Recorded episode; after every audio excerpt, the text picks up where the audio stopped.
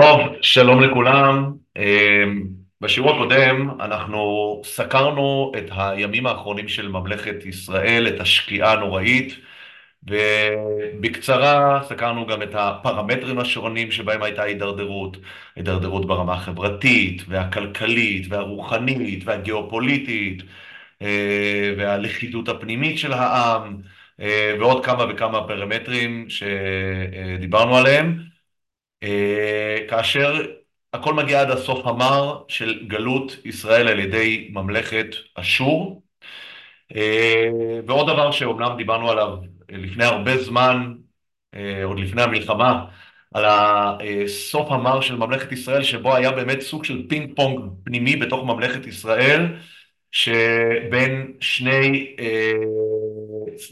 הצדדים של הירדן, שתי גדות הירדן, בין המזרח, בין המזרח למערב, ואם עד הסוף המר של ממלכת ישראל הייתה שאלה שהעסיקה אותנו בנוגע לאחדות שבין ממלכת ישראל לממלכת יהודה, אחד הדברים שהראינו זה שממלכת ישראל באופן פנימי החלה להתפורר בגלל מאבקים פנימיים בתוך ממלכת ישראל גופה, מה שהוביל בסופו של דבר לכך שהיו חילופי שלטון תכופים ומהירים מאוד על ידי ששת המנהיגים האחרונים של ממלכת ישראל. הם לא הצליחו להעמיד שושלת מלבד אחד מהם, ממש לתקופה קצרה, וחלק מהסימנים להתפוררות מהירה של שלטון זה חוסר היכולת לבסס מנהיגות מסודרת ויציבה לטווח ארוך, בהשוואה לממלכת יהודה שהיה בה שושלת ארוכה בין החרבן, כ...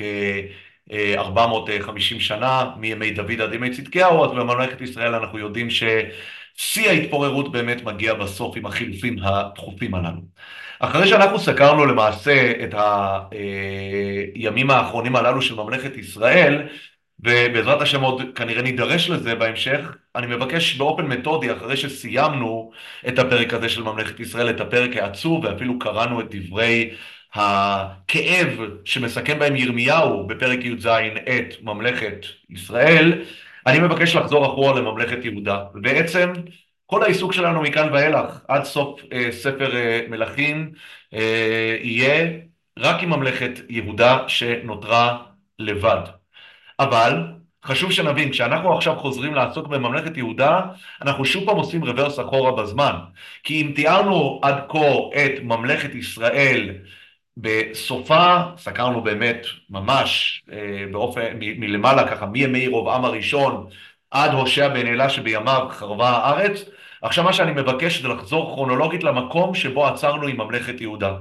והמלך האחרון שדיברנו עליו בממלכת יהודה היה עוזיהו. כשאנחנו רוצים לדבר כאן על המלכים שיגיעו אחריו, הבן של עוזיהו יהיה יותם, אחר כך יגיע אחז. אחרי אחז יגיע חזקיהו.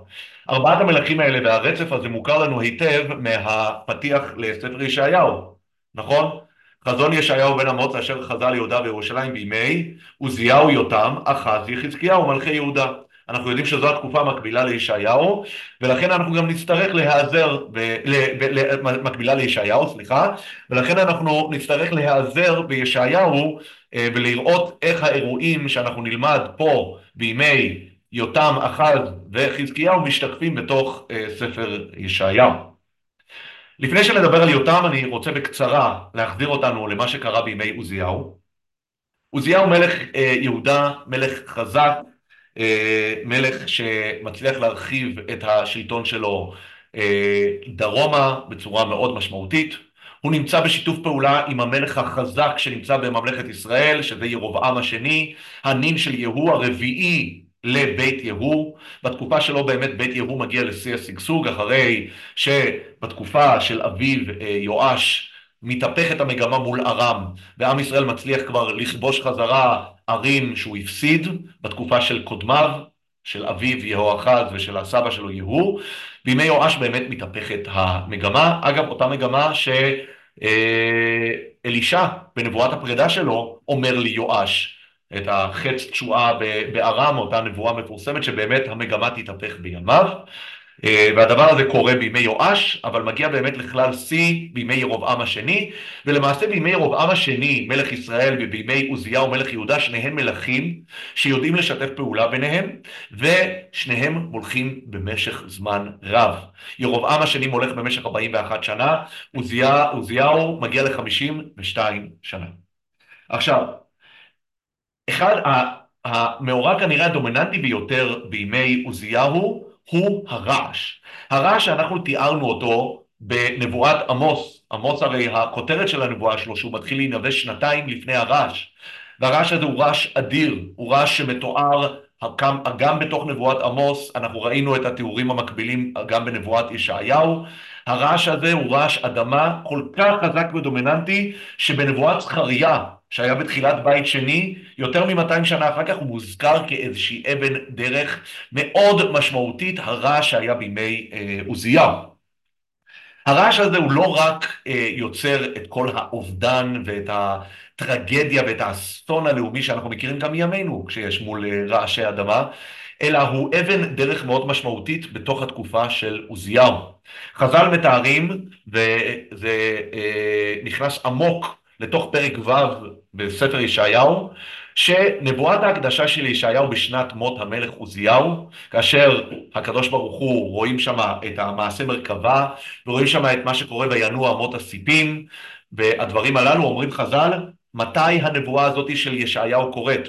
היא קורית בדיוק בזמן שעוזיה נכנס להקטיר קטורת בהיכל ולפרוץ את הגדרות שרק הכהנים אמורים לעשות את זה, הוא עושה את זה. וכשהוא עושה את זה קוראים כמה וכמה דברים במקביל. הדבר הראשון, הצרת זורחת במצחוק, כמו שמתואר בספר דברי הימים, ומצורה, כמו שאנחנו יודעים, חשוב כמת. מה זה חשוב כמת? זה בן אדם מצורה לא יכול לחיות בחברת אנשים, ולכן הוא חייב לחיות מחוץ למחנה. ובאותו רגע שזורחת במצחו הצרת, בעצם עוזיהו מפוטר מתפקידו כמלך. מי שנכנס במקומו זה בנו יותם, יותם שופט את הארץ. בעצם הוא עוצר, הוא מחזיק את המלוכה, למרות שהוא בעצמו עדיין לא המלך, כי המלך הקודם עדיין בחיים. אז אחד מהם הוא מלך בתואר, והשני הוא מלך בפועל, המלך בפועל הוא יותם. הדבר השני שקורה בלמעשה במקביל לרעש הזה, זו נבואה בספר ישעיהו, נבואת הסילוק. נבואת הסילוק הכוונה היא שהקדוש ברוך הוא יוצא בהצהרה של הולך לקרוא כאן דברים מאוד קשים לארץ. זו אותה נבואה קשה שמופיעה בפרק ו' בישעיהו, שעוד נידרש אליה היום בעזרת השם בהמשך השיעור, וזה מפנה מאוד מאוד משמעותי ביחסים בין הקדוש ברוך הוא לעם ישראל, קורה באותו רגע. זה בעצם מתוך סי מאוד גדול, מתחיל כאן איזשהו תהליך של הסתלקות, שהקדוש ברוך הוא מתחיל אה, להסתיר את פניו אה, מעם ישראל. התהליך הזה אגב בא לידי ביטוי לא רק בתוך ממלכת יהודה, אלא בעיקר גם בממלכת ישראל. ממלכת ישראל בעצמה, התהליך של ההתפוררות שלה קורה באותו זמן. הסיום של מלכות ירובעם, המעבר לדור הבא, שזה הנין, בן נין של יהוא, שמולך במשך שישה חודשים, ואחר כך מתחילים חילופי השלטון התכופים, כמו שתיארנו אותם בשיעורים הקודמים. כל הדבר הזה, אפשר להגיד, הוא קורה בתקופה שאחרי הרעש, ולכן כבר דיברנו על זה. את התקופה ההיא של עוזיהו בירובעם השני, אנחנו יכולים לחלק בין התקופה שלפני הרעש לתקופה של אחרי הרעש. מאוד חשוב להוסיף כאן עוד נקודה גיאופוליטית משמעותית. כל היכולת של עם ישראל ושל ממלכת ישראל במיוחד להצליח להתמודד מול הארמים, אחרי מפלות קשות שהם ספגו בימי יהוא ובימי יהואחז, כמו שתיארנו התהפכה המגמה בימי יואש וירובעם השני, זה קורה בגלל שארם סובלת מלחץ אשורי מצפון. הלחץ האשורי הזה מצפון מצליח לגרום לארם להיות לחוצים משתי חזיתות, כאשר ממלכת ישראל מנצלת את המצב הזה להיפוך המגמה ולהשתלט על ארם.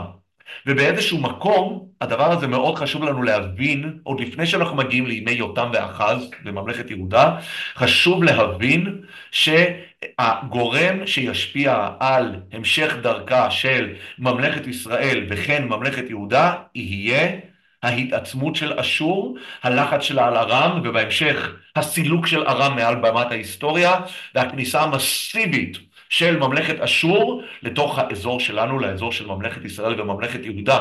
אנחנו יודעים שהיו כבר ניסיונות קודמים, שעוד מימי אחאב של האימפריה האשורית להתרחב לאזור, ניסיונות שנבלמו, אבל התהליך שאנחנו נמצאים בתוכו בעצם ברמה הגיאופוליטית של האזור של המזרח התיכון, הוא תהליך התעצמות של אשור והרחבת ההשפעה שלה לעבר ארץ ישראל.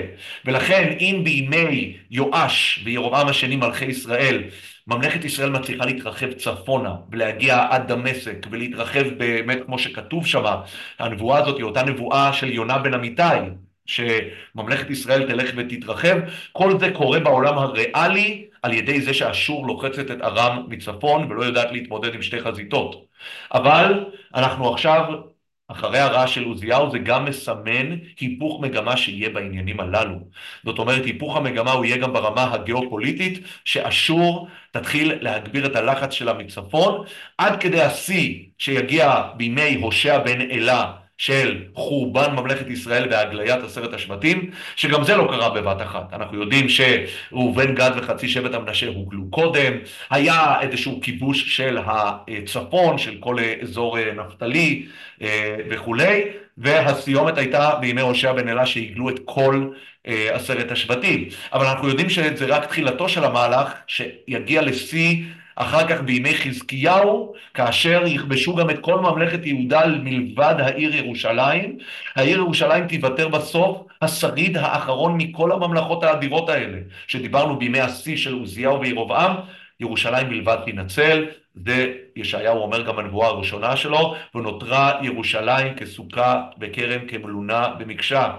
כן, נותר רק ירושלים, ירושלים נותרה לבדה, והיה לנו שם ניסים גלויים בימי חזקיהו, שירושלים לא נפלה, כי אם ירושלים הייתה נופלת, חס וחלילה, העם היהודי היה יורד מעל במת ההיסטוריה.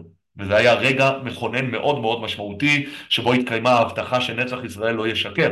אבל כל התהליך הזה אנחנו צריכים להבין, שכשאנחנו נכנסים פה לימי יותם, ואחז מלכי יהודה, שזה בעצם המיקוד של השיעור שלנו, אז אנחנו נמצאים בשלב העוקב לימי עוזיהו וירובעם, בשלב שמתהפכת כבר המגמה, בשלב שממלכת ישראל מתחילה להתפורר מהמון מתחים פנימיים בין שתי גדות הירדן, ועכשיו אנחנו נלמד בשיעור הנוכחי וגם בשיעורים העוקבים, מה קורה בממלכת יהודה במקביל לתקופה הזאת, עוד לפני שאשור מגיעה. אנחנו בעצם חוזרים כמה עשרות שנים אחורה, עוד לפני שאשור מצליחה אה, אה, להיכנס פה ולעשות את מה שהיא עושה לממלכת, לממלכת ישראל. אז אנחנו נתחיל בעזרת השם בפרק, במלכים ב', פרק ט"ו, פסוק אה, למ"ד. בשנת שתיים לפקח בן רמליהו מלך ישראל, מלך יותם בן עוזיהו מלך יהודה.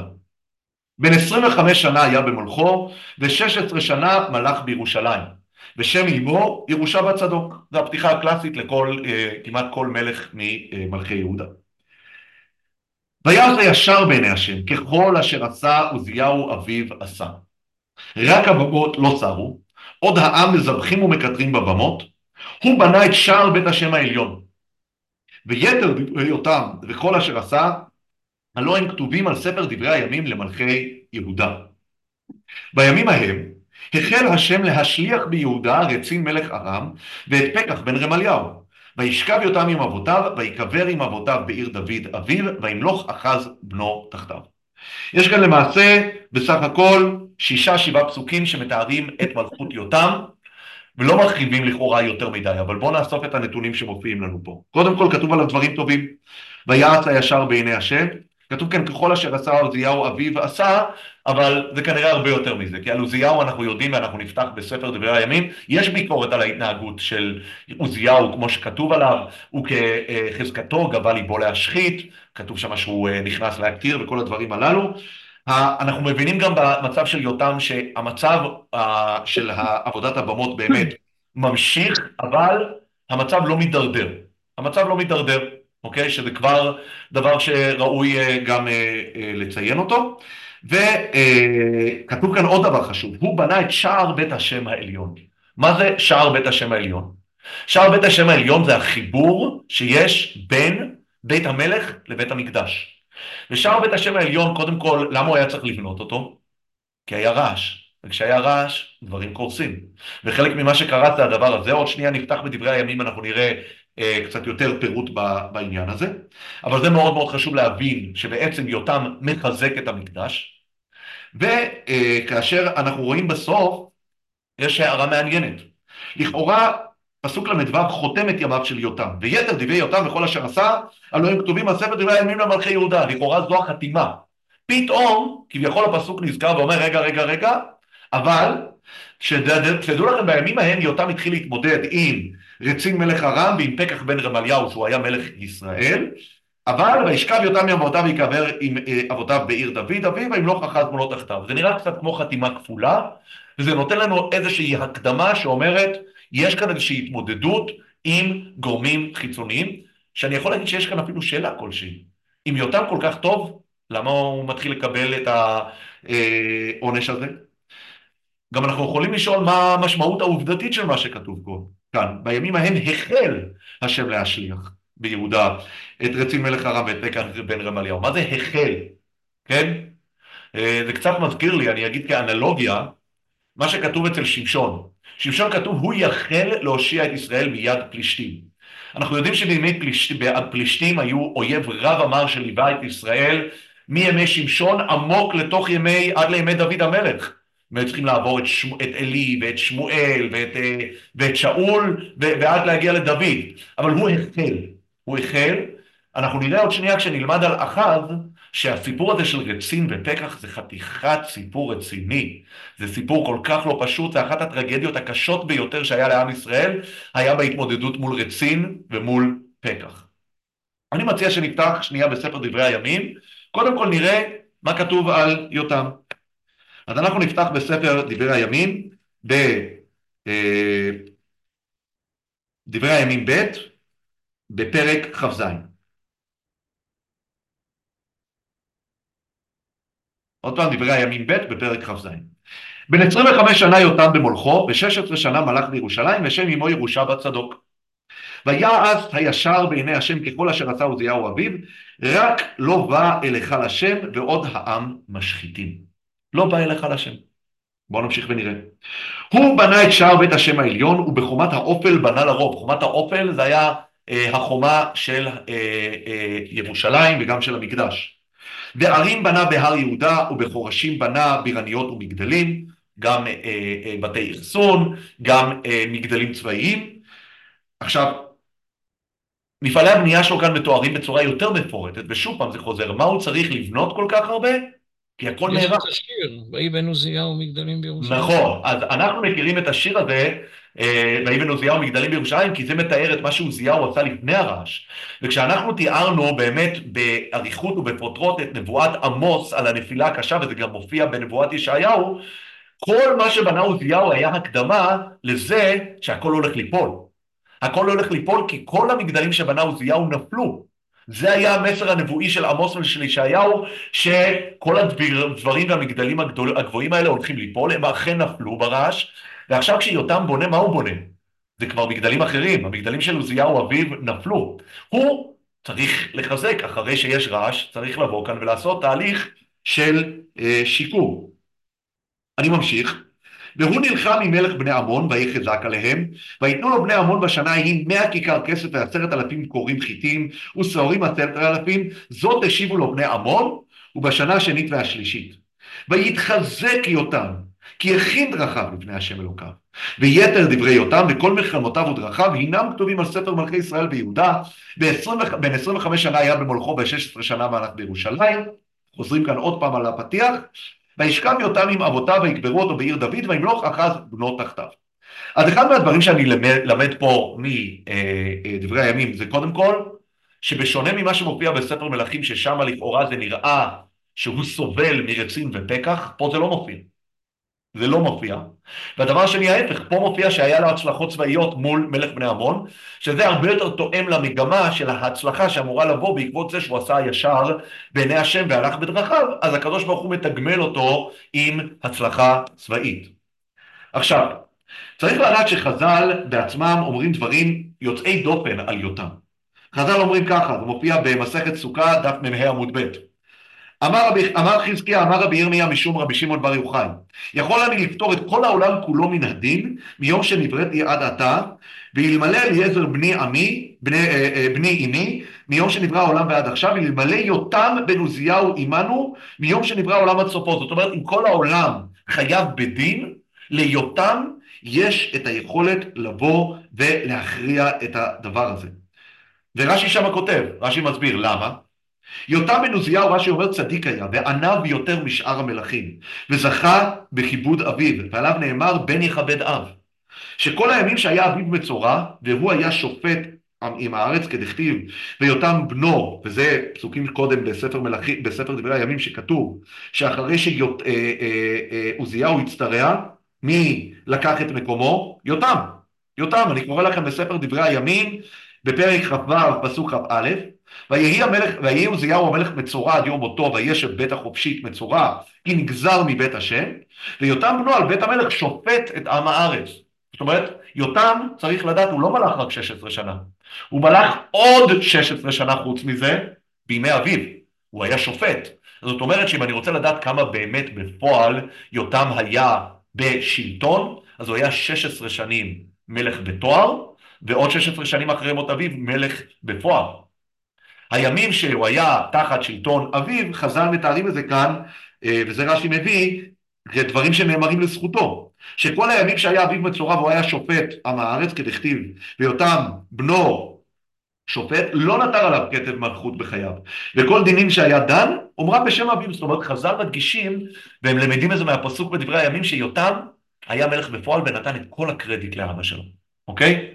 ועכשיו יכול להיות שזה גם אולי חלק מהרמז שמופיע לנו כאן ביותם, גם בדברי הימים וגם בספר מלכים, החתימה הכפולה לימי יותם, יכול להיות שזה גם מספר לנו את הסיפור רקע, שיותם באמת היו לו שתי מלכויות, היה לו את המלכות האחת שהוא מלך בימי אביו, והיה לו את המלכות השנייה שהוא מלך בזכות עצמו, אוקיי? והדברים הללו, אנחנו נצטרך עוד שנייה להבין היטב מה קורה בדור הבא עם יותם.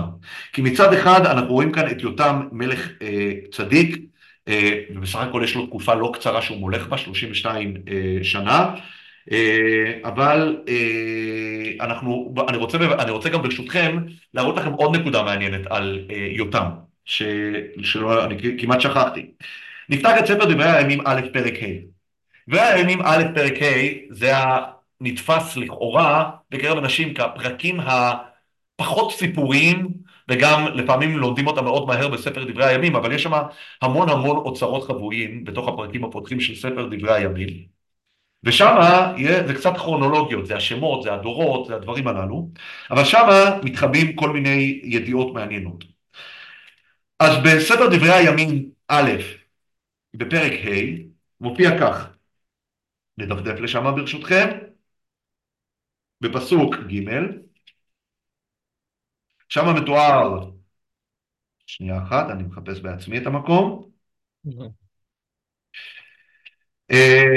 כתוב שם בני ראובן בכור ישראל, יש שם תיאור של בני ראובן, אחר כך יש את התיאור של בני גד, זה בפסוק י' א', ובני גד, אחר כך יש לנו את, ה, את התיאור, בואו נראה, נלך לפסוק ט' ז', וישבו בגלעד בבשן ובבנותיה ובכל מגרשי שרון על תוצאותם, כולם התייחסו בימי יותם מלך יהודה ובימי ירבעם מלך ישראל. זאת אומרת, היה כאן איזשהו פרק זמן שבו יותם וירבעם עשו איזשהו מפקד במקביל. עכשיו, כרונולוגית אנחנו צריכים לדעת, לא היה אפילו רגע אחד שיותם היה מלך במקביל לירבעם. אלא לאיזה תקופה זה מתייחס הדבר הזה? זה מתייחס לתקופה שבה ירבעם היה העוצר, לא המלך, אותם שנים שאביו הצטרע, והיה שם איזושהי חפיפה מסוימת בינו לבין ירבעם.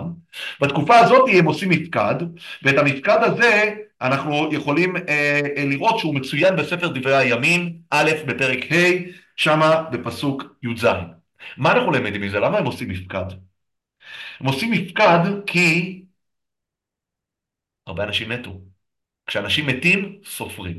אנחנו מכירים את זה גם זה, מהמקרא, שיש מפקדים אחרי שיש אה, אה, אובדן, אנחנו מכירים את זה בפרשת פנחס, ואנחנו אה, אה, יודעים שלפעמים המפקד גורם לאובדן, אבל לפעמים זה הפוך. לפעמים האובדן גורם למפקד. צריך לשים לב לזה, זה מעניין. עכשיו שמה זה היה מפקד אחרי אובדן, וזה כבר נותן לנו איזושהי הצצה לזה שיותם המשיך את השיתוף פעולה עם מלכי ישראל, גם בתקופה כמו שאביו עשה, עם ירובעם השני, אבל אנחנו יכולים להבין שהשיתוף פעולה הזה עם מלכי ישראל מהר מאוד נעלם, בתקופה שנכנסים המלכים הקטנים בסוף ממלכת ישראל. עכשיו, היחס של יותם גם למקדש נראה יחס קצת אמביוולנטי. מצד אחד אנחנו יודעים שהוא בונה את, את השער העליון והוא מחזק כאן את הדברים.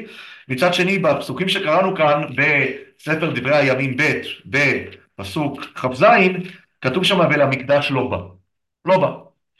אני חושב שמאוד מאוד חשוב להבין כאן את הסיפור ואת מה, הקשר בין יותם לבין בנו אחז, באיזשהו הקשר קצת יותר רחב. ואני חושב שאנחנו נבין הרבה יותר טוב מה קרה בימי יותם, אחרי שנלמד את אחז. זאת אומרת, אנחנו נצטרך לצלול טיפה פנימה, לתוך הסיפור של הדור הבא, של אחז מלך יהודה.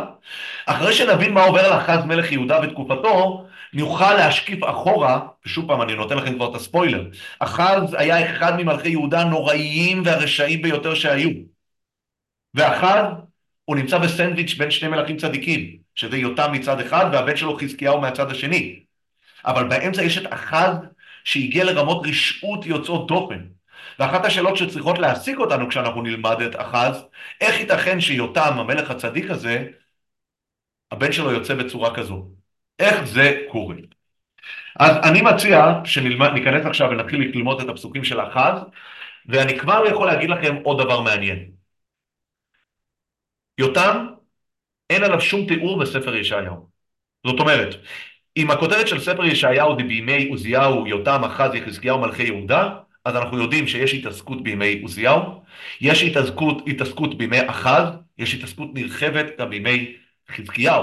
יותם, המלכות שלו, לא, אין שום נבואה בספר ישעיהו שנוגעת בימי יותם. הלא דבר הוא, צריך לשים לב לדבר הזה. מה קרה? שאותם שלושים ושתיים שנה שיותם נמצא בשלטון, חציים אמרנו כרוצר וחלקם כמלך, ישעיהו לא פותח את הפה בכלל בימים האלה, ואנחנו נראה את זה בתוך ספר ישעיהו אחרי שנלמד על אחז. כי אי אפשר להבין מה קורה אצל אחז בלי ללמוד בפנים בספר ישעיהו בפרק ז' את הפרספקטיבה האחרת לדבר הזה. אז בואו נלך ונלמד את הסיפור של אחז מלך יהודה, ואנחנו ממשיכים במלכים ב' בפרק ת' ז'. פרק ת' ז' פסוק א', בשנת שבע עשרה שנה לפקח בן רמליהו, מלך אחז בן יותם מלך יהודה. בן עשרים שנה אחז במולכו, ו-שש עשרה שנה מלך בירושלים, ולא עשה ישר בעיני השם אלוהיו כדוד אביו. עכשיו זה נראה, עוד שנייה נראה מה אחז עשה, איזושהי כותרת נורא נורא פרווה. הוא לא עשה ישר כדוד אביו, בוא נראה מה הוא כן עושה. וילך בדרך מלכי ישראל, וגם את בנו העביר באש, את המילה העביר אני מבקש שתזכרו, כי עוד שניה נראה איך זה כתוב בצורה אחרת. וגם את בנו העביר באש, כתועבות הגויים אשר הוריש השם אותם מפני בני ישראל. מה זה העביר באש? איזה פולחן זה נקרא? זה פולחן המולך. מולך. פולחן המולך, זה הפולחן, מה זה מולך? מולך יש לו עוד שם במקרא. מלקום. מלקום הוא אלוהי עמון. עמון. אוקיי? מלקום. מלקום ומולך. ששם יש פולחן נורא של הקרבת ילדים. אז הוא אה, בוחר להביא את המולך אה, לירושלים. ויזבח ויקטר בבמות ועל הגבעות, על הגבעות ותחת כל עץ רענן. אז יעלה רצין מלך ארם ופקח בן רמליהו מלך ישראל ירושלים למלחמה, ויצאו על אחז ולא יכלו להילחם. כאן מתואר איזשהו תיאור, הם רצו להילחם בו, אבל הם לא הצליחו, לא יכלו. מה זה לא יכלו? בעת ההיא השיב רצין מלך ארם את אילת לארם, וינשל את היהודים מאילות, ואדומים, ואדומים באו אילת וישבו שם עד היום הזה. זאת אומרת, מה אנחנו למדים פה? הוא מותקף מהצפון על ידי ארם ועל ידי מלכות ישראל, שזה פקח בן רמליהו. האדומים מדרום גם מורדים בו, ומקבלים את הטריטוריה שלהם בחזרה, וכבר תיארנו בעבר, הטריטוריה של האדומים עברה כמה פעמים ידיים. היה תקופה שהם מרדו, תקופה שהצליחו להחזיר את זה בימי המציאה. יש, המציאה בזמנו מקבל סיוע מיואש, יואש מלך ישראל כדי לכבוש ולהילחם עם האדומים, היה שם פוליטיקה ומתח שתיארנו. כאן האדומים מצליחים שוב פעם למרוד. ואמרנו, יש לזה משמעויות כלכליות גם, זה שהאדומים משתלטים על דרום הנגב, כאשר זה חוסם את הגישה לנמל אילת, אוקיי? וכאן כתוב, זה אילות. אוקיי. אבל איך שזה מופיע פה, פקח ורצין היה להם תוכניות שלא עלו בידם. בואו נמשיך ונראה מה קורה. וישלח אחז מלאכים אל תגלת פילסר מלך אשור לאמור. עבדך ובנך אני, עלה והושיעני מכף מלך ארם ומכף מלך ישראל הקומים עליי. אז כאן הפסוקים הולכים לתאר לנו למה הם לא יכלו לו. אז בוא, הוא ביקש ממלך אשור להושיע אותו. וישלח אחז את הכסף ואת הזהב הנמצא בית השם ובאוצרות בית המלך, וישלח למלך אשור שוחד, וישמע אליו מלך אשור. ויעל מלך אשור אל דמשק ויתפסיה, ויגליה קירה, ואת רצין המית. דבר ראשון, עולה אשור ומחריב את ארם, זאת אומרת הוא מצליח להשמיד את האויב של אה, אחז. וילך המלך אחז לקראת תגלת פילאסר מלך אשור דמשק, ויעל את המזבח אשר בדמשק, וישלח המלך אחז אל אוריה הכהן את דמות המזבח ואת אבניתו לכל מעשהו. זאת אומרת, הולך אחז לדמשק, אותה דמשק שעכשיו הפסידה לאשור, שאשור דרסה אותה, והוא רואה שם התבנית של מזבח, הוא שולח בדואר את התבנית של המזבח הזה, את המראה שלו לאוריה הכהן. עוד שנייה נראה שאוריה הכהן הוא דמות מעניינת, היא נזכרת גם אצל ישעיהו, והוא אומר לו, אני רוצה כזה. ואיבן אוריהו, הכהן את המזבח, ככל אשר שלח המלך אחז מדמשק, כן עשה אוריה הכהן עד בוא המלך אחז מדמשק. זאת אומרת, המלך אין לו סבלנות אחז, הוא אומר, בעוד אני פה, אני רוצה שאתה תתחיל לבנות את המזבח הזה בירושלים. ויבוא המלך מדמשק, וירא המלך את המזבח, ויקרב המלך על המזבח, ויעל עליו. הוא הולך להקריב עליו. ויקטר את עולתו ואת מנחתו, ויסך את נסקו, ויזרוק את דם השלמים אשר לו על המזבח. ואת המזבח הנחושת אשר לפני השם, ויקרב מאת פני הבית מבין המזבח ומבין בית השם, ויתן אותו על ירך המזבח צפונה. ויצווה המלך אחז את אוריה הכהן לאמור על המזבח הגדול הקטר את עולת הבוקר ואת מנחת הערב, ואת עולת המלך ואת מנחתו, ואת עולת כל העם ומנחתם ונזקיהם, וכל דם עולה וכל דם זבח עליו תזרוק, ומזבח הנחושת יהיה לי לבקר. זאת אומרת, מה הוא עושה? הוא לוקח את המזבח הארמי, תבנית המזבח מדמשק, והוא בונה אותה בין העולם למזבח. אנחנו מכירים את הביטוי בין העולם למזבח, כן? זה מופיע באחת ההפטרות, כן? בין העולם למזבח יבכו הכהנים, שמה צפונה מהמזבח של החיצון, הוא בונה את המזבח ההוא כאילו צפונה, וזה מה שנמצא שם ממש כמזבח המרכזי, המזבח השני נשאר שם בצד, יהיה לבקר. ויעץ אוריה הכהן ככל אשר ציווה המלך אחז, ויקצץ המלך אחז את המסגרות המכונות, ויסר מעליהם את הכיור ואת הים, הוריד מעל הבקר, הנחושת אשר תחתיה, וייתן אותו על מוצפת האבנים. אנחנו מכירים את הים של שלמה, הכיור המדהים שבנה שלמה, מעל שנים עשר שברים, והיה עוד שנייה נבין מה המשמעות הסמלית של האירוע הזה, הוא לוקח את הכיור הזה ומניח אותו על הרצפה, הוא שם אותו וייתן אותו על מרצפת האבנים, ואת מוסך השבת אשר בנו בבית ואת מבוא המלך החיצונה הסב בית השם מפני מלך אשור. הוא משנה את כל תבנית הבית, מוסך השבת כנראה אומרים זה היה איזשהו צל, איזשהו אה, סככה, שעשו למען האנשים הבאים למקדש, להקל עליהם, להצל עליהם, אוקיי? Okay? אה... ומבוא המלך החיצונה הסב בית השם מפני מלך אשור, ויתר דברי אחז אשר עשה לו הם כתובים על ספר דברי הימים למלכי יהודה, וישכב אחז עם אבותיו ויקבר עם אבותיו בעיר דוד, וימלוך חזקיהו בנו תחתיו.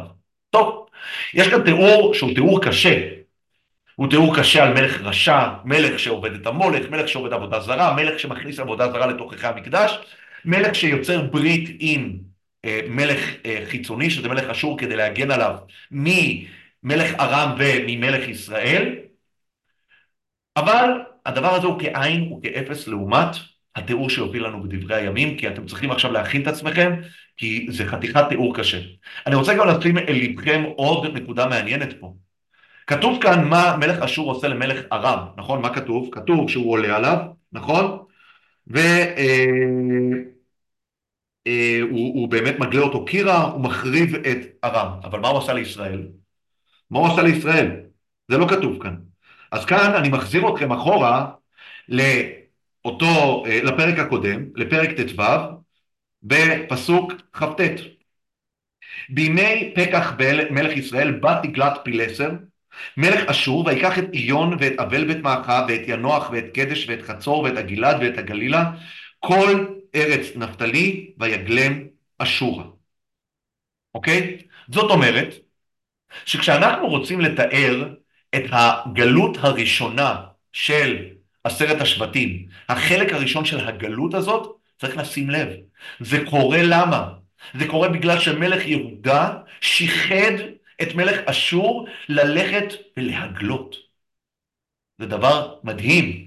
אנחנו עד היום, אם עד היום התבוננו על כל המונח הזה של גלות עשרת השבטים, במובן של מאבקים בתוך האזור שאנחנו נמצאים פה, מאבקים גיאופוליטיים, מגיע מלך אשור, כובש, מגלה, אנחנו צריכים להבין, זה לא האירוע.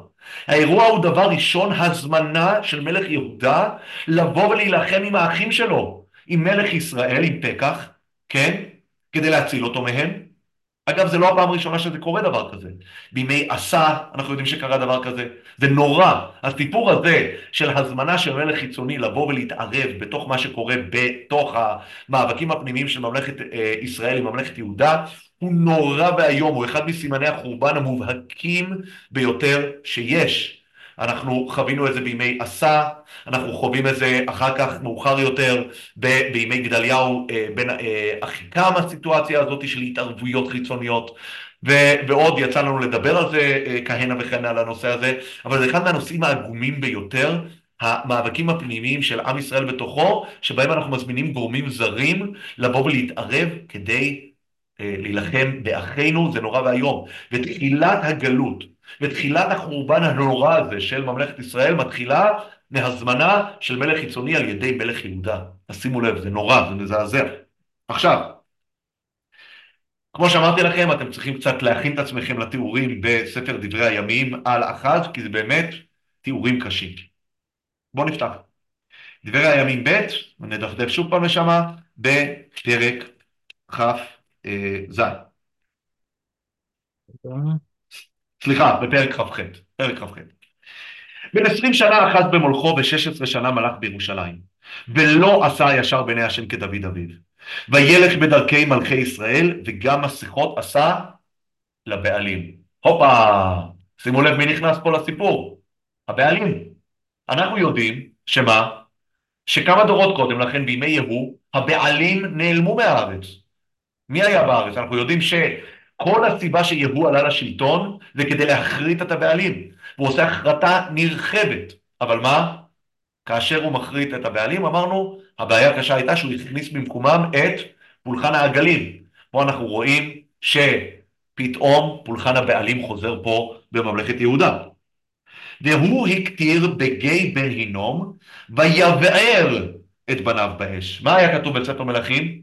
ויעביר, כאן כתוב, ויבער. כן, זה כמעט אותה מילה, להעביר או להבעיר. איזה שינוי אבל. זה גם אגב מדבר על פרקטיקות שונות של אותו פולחן. כי הפולחן הזה של המולך שמדבר על קורבנות אדם, ובמיוחד הסיטואציה שאדם מקריב את בניו, כן? הסיטואציה הזאת יש את המחמירים, הבריסקרס שהלכו ומה עשו, הם באמת שרפו את הילדים. יש את האלה שהעבירו, הם עשו כאילו, בין שתי מדורות, כן? כאן אנחנו רואים שתי התייחסויות שונות לאותה פעולה שעשה אחז. בספר מלכים כתוב העביר, וכאן כתוב הבעיר. הבעיר הכוונה היא שרף. זה נורא, זה נורא לחשוב על הפולחן, על הפולחן הזה. והוא הכתיר בגיא בן הינום, עוד שנייה נדבר מה זה המקום הזה, גיא בן הינום. כולנו כאן מכירים את המקום הזה מירושלים, נכון? בהמשך שמה של בריחת הסולטן, כשהולכים בוודי לכיוון סילואן, יש לנו את המקום שנקרא גיא בן הינום, שהוא בעצם מתחת למקדש, כן? שאנחנו יודעים גם שעל פי המדרש, זה הפתח של גיהנום. עוד שנייה נראה מה, אם נגיע לזה, אני לא חושב שנגיע היום, אבל בעזרת השם בשיעורים הבאים, נדבר על המשמעות הסימבולית של הדבר הזה. אבל שמה הוא אה, עושה את הדברים האלה. ויזבח ויקטר בבמות ועל הגבעות ותחת כל עץ רענן, ויתנהו השם אלוקיו ביד מלך ארם, ויכו בו וישבו ממנו שביה גדולה. ויביאו דרמשק, וגם ביד מלך ישראל ניתן ויח בו מכה גדולה. כאן, כבר כתוב דברים שלא מופיעים בספר מלכים. בספר מלכים כתוב שרצין ופקח באו להילחם ולא יכלו. למה הם לא יכלו? כי המלך אחז שיתף פעולה עם אשור, הכניס אותם לאזור, ואז המלך אשור, תמורת השוחד, הצליח להציל את מלך, את מלך יהודה. זה לא מה שכתוב פה. פה כתוב שגם רצין מלך ארם, וגם פקח בן רמליהו מקים אותו מכה קשה, ובואו תראו איזה מכה. פסוק ו' ויהרוג פקח בן רמליהו ביהודה מאה ועשרים אלף ביום אחד. ביום אחד. הכל בני חיל בעוזבם את השם אלוקי אבותם. אין, אין, אין, אין לזה אח ורע למכה הזו. אנחנו מכירים מלחמות אחים בימי אה, יפתח בין שני צידי הירדן, שם מדובר, אם אני לא טועה, ואפשר לבדוק אחר כך בפנים, על ארבעים אלף שמתו, מאה ועשרים אלף ביום אחד, וזה לא נגמר בזה. ויהרוג זכרי גיבור אפרים את מעשיהו בן המלך. זאת אומרת, הוא ממש הצליח לפגוע פגיעות אסטרטגיות בבן של המלך, ואת עזריקם נגיד הבית, זאת אומרת, הגיעו ממש למעגל הקרוב, ואת אלקנה משני המלך. שימו לב איזה מכה, זה לא רק מכה של מספרים, זה להצליח להגיע לפגיעות אסטרטגיות באנשים שהכי קרובים למלך אחר. זה ממשיך, וישבו בני ישראל מאחיהם מאתיים אלף נשים, בנים ובנות, וגם שלל רב בזזו מהם, ויביאו את השלל לשומרון.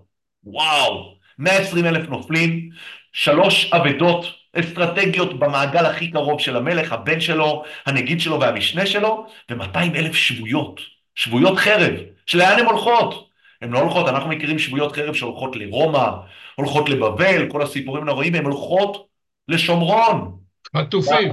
מה זה? חטופים, חטופים. חטופים, חטופים, כן. כמה אקטואלי זה נשמע, אבל מאתיים אלף. ושימו לב מה קורה פה. שימו, שימו לב מה זה עם ישראל. יש כאן איזו נקודה של אור יפהפייה. פסוק ת' ושם היה נביא להשם עודד שמו. ויצא לפני הצבא, הבא לשומרון.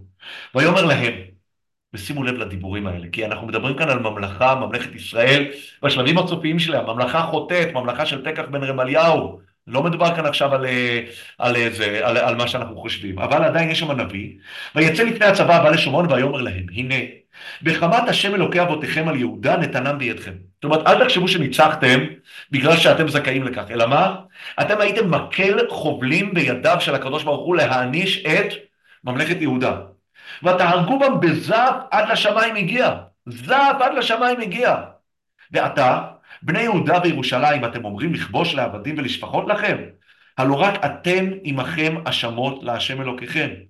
ואתה שמעוני והשיבו השביה אשר שביתם מאחיכם, כי חרון אף השם עליכם. זאת אומרת, הוא בא ואומר להם את הדבר הבא. אתם אין לכם את הפריבילגיה ואת הזכות, קודם כל לקבל כאן פרסים, כי גם אתם לא בסדר. והדבר השני, אתם צריכים להבין ששיחקתם תפקיד היסטורי בידיו של הקדוש ברוך הוא להעניש את אחז מלך יהודה על מעשיו הנוראים. ולכן, עכשיו אתם צריכים לנהוג אחרת. אתם חייבים להחזיר את השביה לאחיכם. ואני מזכיר, מה קרה, מה יקרה, איך אחז בעצמו ינהג? אחז בעצמו ידאג בהמשך שמה? שממלכת ישראל תספוג את ההגליה הנוראית מהצפון על ידי מלך אשור. ותראו איך ממלכת ישראל נוהגת באחז, תראו כמה זה לא הוגן. כי ממלכת ישראל נוהגת באחז הפוך לגמרי. ויקומו האנשים מראשי בני אפרים, עזריהו בן יוחנן, ברכיהו בן משילמות, ויחזקיהו בן שלום ועמסה בן חדלי על הבאים מן הצבא, ואמרו להם לא תביאו את השביה הנה כי לאשמת השם עלינו אתם אומרים, להוסיף על חטאותינו ועל אשמתנו כי רבה אשמה לנו וחרון אף על ישראל. הם מבינים שמה שהנביא עודד אומר זה באמת נכון. ויעזור החלוץ את השביה ואת הביזה לפני השרים וכל הקהל, ויקומו אנשים אשר נקבו בשמות ויחזיקו בשביה, וכל מערומיהם הלבישו מן השלל. השלל הרי זה לכאורה הפרסים שהם זכו בהם במלחמה, הם לוקחים את השלל ומשתמשים בו להלביש את אותם מאתיים אלף שבויות ושבויי חרב, כן? וילבישום, וינעילום, ויאכילום, וישקום, ויסוחום. נותנים להם ממש טיפול וי איי פי. וינהלום בחמורים לכל כושל. הפצועים דאגו לכולם, ויביאו יריחו עיר התמרים אצל אחיהם, וישובו שומרון. שימו לב כמה, איך ההיסטוריה כפויה טובה, איזו סיטואציה נוראית. ואנחנו נראה אגב, שהסיטואציה הזאת היא הקורית עוד לפני הסיפור שלמדנו עליו בספר מלכים. דהיינו, סדר הדברים הוא כך. בהתחלה, אחז סופג מפלות קשות מול רצין ומול פקח. כל אחד בנפרד, כמו שמתואר פה בספר דברי הימים.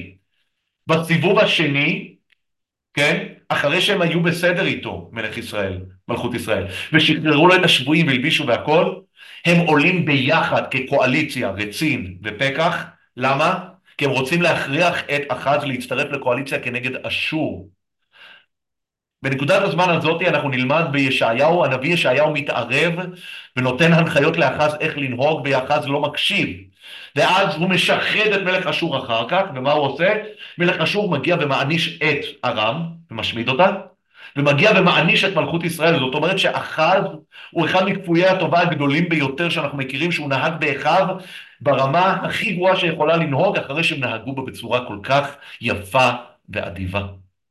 אנחנו נעצור כעת, ובעזרת השם השיעור הבא אנחנו נשלים את הקריאה בספר דברי הימים על מה עושה אחז, וגם אחר כך נצלול את זה ספר ישעיהו, שבו אנחנו נלמד באמת הפרשנות העמוקה של האירועים האלה ואת התובנות הרוחניות והאלוקיות על מה שקרה פה. תודה.